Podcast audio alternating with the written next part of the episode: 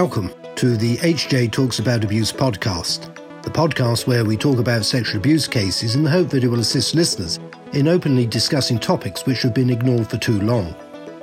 This podcast is brought to you by the abuse team at Hugh James. We are lawyers, so we tend to speak about the legal aspects of abuse cases, but we aren't too shy to speak up about the broader issues faced by survivors of sexual abuse too. We hope that you find it interesting, but more than that, if you are a survivor of sexual abuse, we hope that you find our discussion empowering. Hello, my name is Alan Collins. I'm the partner who heads up the abuse team at Hugh James, and I am joined by my colleague Danielle Vincent. Hi, Danny. Hi, Alan. Before we get underway with this podcast, I need to remind you that in these podcasts we discuss sensitive issues which can be upsetting. And so if you think that you may be distressed by this podcast, please go off and make yourself a cup of tea or do something else. Otherwise, please do stay and listen to our latest podcast. That would be much appreciated. So, over to you, Danny. I will let you introduce the subject matter for this. Yeah, so today we are going to be talking about Clare's Law, which was something actually I read about in um, an article in a magazine. And I hadn't heard about it and I was quite surprised about it. And then I remember coming into the office and speaking to both you and Kathleen, who's the other senior associate in the team, about it. And it was just something that I was surprised that just hadn't come onto my radar. But for our listeners that are also not aware of what Clare's Law is, it's the Domestic Violence Disclosure Scheme in the official title, which that's the official title for Clare's Law, but it's it's widely known as Clare's Law. If you're Googling it, and how the history of this came about was that there was a female called Clare Wood, and she was a 36 year old woman who was murdered in Salford in February 2009 by her ex partner, George Appleton. Appleton tragically strangled and burned Clare in the woods and subsequently killed himself a few days later after killing her. And the point of this is, is that although he was known to police and had a known history of domestic violence and serious assaults to previous partners, Clare had no idea how violent he was.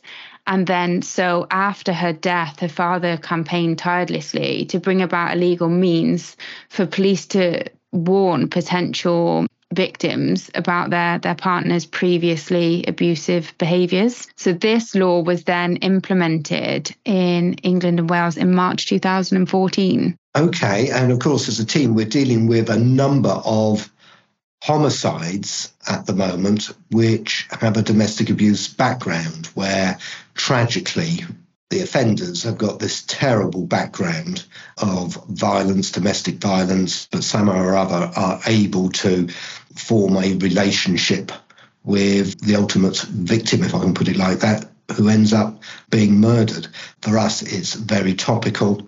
And I think for society, it is very topical as well, because there just seems to be at the moment a real issue with domestic violence. But anyway, please explain to us what Clare's Law actually means in practice. Yeah, so this was something that actually we chatted about in the office. You know, we've got a lot of data protection these days. And so, how do, do you get across from that? So, basically, what it means in a nutshell is that anyone can ask the police about a partner or a member of public can ask about a partner, a close friend, a family member, someone that they are directly concerned about and if the police decide to share that information, it will usually be with the person at risk or the person best placed to protect that person at risk, if, for example, that they're a vulnerable person.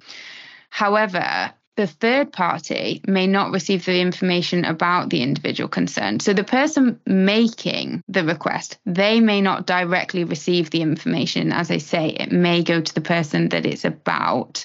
So I think there needs to be some understanding why the individual making the request would need the information sure. above other people. Because, you know, I can see that there's got to be a balance of, you know, if you in the dating world that there is today, if you sent such requests on every person you'd ever spoke to, one, the police probably would never have time to clear this, but also it is an invasion of privacy in respect of if there is not a concern there. So, one thing that I noted actually when I was looking into this to research it to do the podcast was Sharon Bryan from the National Centre for Domestic Violence. She stated that, you know, although this scheme is seven years old, very few people know about it or, or what it is to access. So, you know, as we've given the example of why this law came about, there's a potential that it could save lives. Sure. And of course, thinking about it, the person at the centre the, the victim or potential victim, they either, in my experience of the terrible cases that we get, are either in denial or too afraid to do anything. And it's usually someone on the periphery, maybe another family member, who is the one who's concerned because they can see yeah. what's going on. Again, I can only speak from experience of dealing with these situations when they all go tragically wrong and someone ends up being killed. It's those at the at the nucleus, at the heart of all of this, they are, as I said, they're either in denial or they're powerless or they're too afraid to do anything because they are, you know, really under the cosh of emotional and physical violence. And it's a grandparent or a neighbour who's the one who's concerned. But anyway, so might come back to that in a moment. But it seems as though there's a number of ways to get this request going. So, as I understand, applications can be made online by a police station visit, so calling into the police station, calling 101, or some police websites have a chat option. And the individual requesting the information needs to give their identity details and provide supporting ID. They will need to explain what prompted the request and the nature of the relationship with the potential victim, if not themselves, and the person in question. The police may need to follow up the reason for the request was due to a crime, for example, witnessing violence. Initial checks are then made by the police. The Process aims to be completed within 35 days. Other agencies are also checked, such as the prison service, probation, social services. So, as I understand it, that we are now going to look at this, Danny, of the you know the right to ask? Yeah, so I touched upon it before, and I had to read this a couple of times to, to quite understand it, but actually it's quite simple when you, you get your head around it. So that individual making the request, they have a right to ask the question, you know, is this person basically a concern? If such information exists, the police consider whether it needs to be disclosed, and as I said, who it needs to be disclosed to. The majority of time, my understanding is they may call you back to the police station to have a meeting with the individual requesting the information if it can be disclosed to them. Because again, I'm sure for data protection, they were not just going to send out private information about individuals. So they do that. So they decide, you know, if there needs to be a safety plan then tailored to the potential victim needs to, to help them or support them, I guess, whether they need to help remove from a property or, or whatever that may be. But an important thing to note is that the person that's provided with the information, it's an offence under Section 55 of the Data Protection Act 1998 to, you know, knowingly or recklessly obtain that information, disclose it. So there is a potential that you could find out information but you may not be able to share it with the potential victim. Or if that information, for example, is about a partner you're dating and you think, oh gosh, you know, this is a real risk, I can't now continue this relationship, you can't actually tell them that you know so when I was reading about this online and, and different people that experienced it, it said it's then rather difficult to get away from your abuser because you're ending the relationship very quickly, but without really giving a reason. So these are all things that you've got to think about at the time, which I thought, you know, that's I hadn't thought about any of these things. The second part, so that's right to ask. So you have a right to go in and ask is a right to know. So you, as an individual, may receive disclosure about someone that you haven't asked about. So, for example, as you said, a grandparent, a mother, a friend, a family member may have gone and asked about your partner, and that information has come back that there's a potential risk to you. So you may be contacted to be told that you're at risk because of somebody in your life. Mm. So this sounds useful, but the information can only be disclosed if lawful and proportionate, which is all very legally, and therefore it seems to be on a case by case basis. And you have found some statistics which shows that during the pilot of this in 2014, four police forces were involved. More than 60% of requests in Greater Manchester led to information being released, compared with just 11% in Merseyside. 3,760 applications under the law so far, resulting in 1,335 disclosures. So that's less than 50%, isn't it? Yeah. So we're looking at stats for 2014, 2015. There wasn't actually anything online in regards to since that point. So it's a difficult one. And I guess it's it's almost a bit like a postcode lottery, I guess, in respect as, you see, 60% of requests in Greater Manchester in comparison to, to 11 in Merseyside is a real difference. So perhaps, as, as we say, you know, it's what's disclosable is lawful and proportionate. That different police forces perhaps have different, you know, criteria of what they will think is. But but that was just quite a variation. So Clare's law obviously is different to Sarah's law, which is the sex offender disclosure scheme. Yeah, so I'm sure a lot of our listeners will remember Sarah's law from it was a terrible case, wasn't it? Where the parents in the end campaign tirelessly so that if there is a potential sex offender that is having contact with their, their child that you can make a request to the police for information about a person who again yes has contact with your child or your child is close to them, or you're concerned that they may pose a risk. Now, I didn't want to make this podcast too long so that we went all into that as well. But I imagine, again, it's going to be if the information is lawful and proportionate, and there will be a procedure to request that information also. But that just may be something for our listeners to bear in mind if Clare's law was not applicable. But actually, we don't see very much about Sarah's law either online, I don't think anymore. And of course, these are two very useful laws, but I'm thinking about the cases that we have where someone has been killed by a known perpetrator.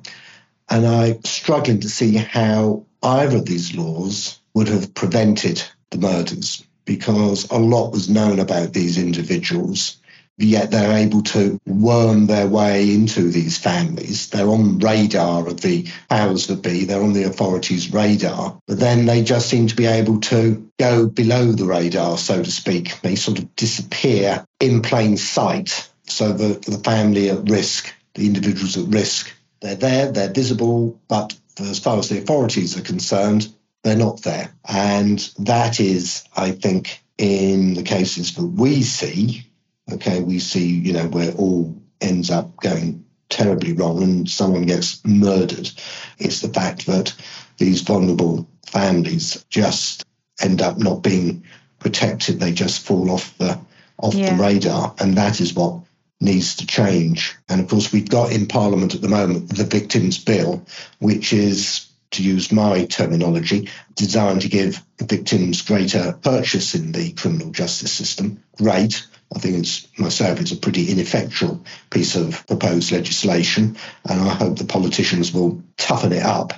Again, it's after the event, and Sarah's law and Clare's law is, to their credit, designed to be before the event. But what is missing is this fact that these terrible people who go on and commit these terrible crimes are basically, you know, already known by everybody who yeah. who matters. Yet they're able to go on and um, sort of wheedle their way into people's lives and do terrible things, and that's what needs to change. I think one of the things that I thought about actually when I was drafting this is that you're also dependent on the name that you're giving to the police is the correct name so that if you have been in prison or an abuser before and you've left or you've changed towns doesn't necessarily mean you're going by the same name. Exactly which is a big issue because there was a lot of press about that a little while ago and i think questions were asked in parliament about all of that and then it all went quiet again.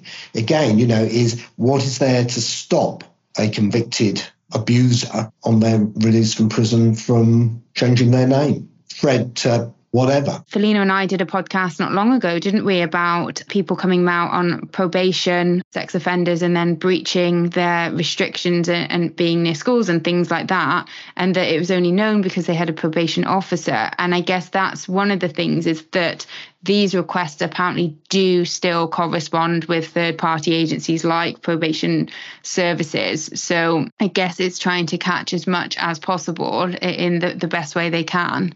But if someone flees and changes their name, that that's going to be a difficulty. And the other point that I thought about with Clare's Law is that it also relies upon, as you say, sometimes people just don't disclose for years. They really mm. don't. So that a person may not have a track record. So my advice to, to any listeners is that, you know, if you still run this search and that there's concerns to still reach out to the police or local charities for support. Yeah. So for future podcasts, I've got two ideas. Number one is about accountability because we have touched upon in many podcasts over recent months the fact that terrible things go wrong and there's a big investigation and you can't actually work out where the buck actually stops because you've got all these agencies and all this law and all these measures. But when push comes to shove terrible stuff still happens and a child gets killed or terrible sexual abuse takes place or you have mm-hmm. a combination of the two.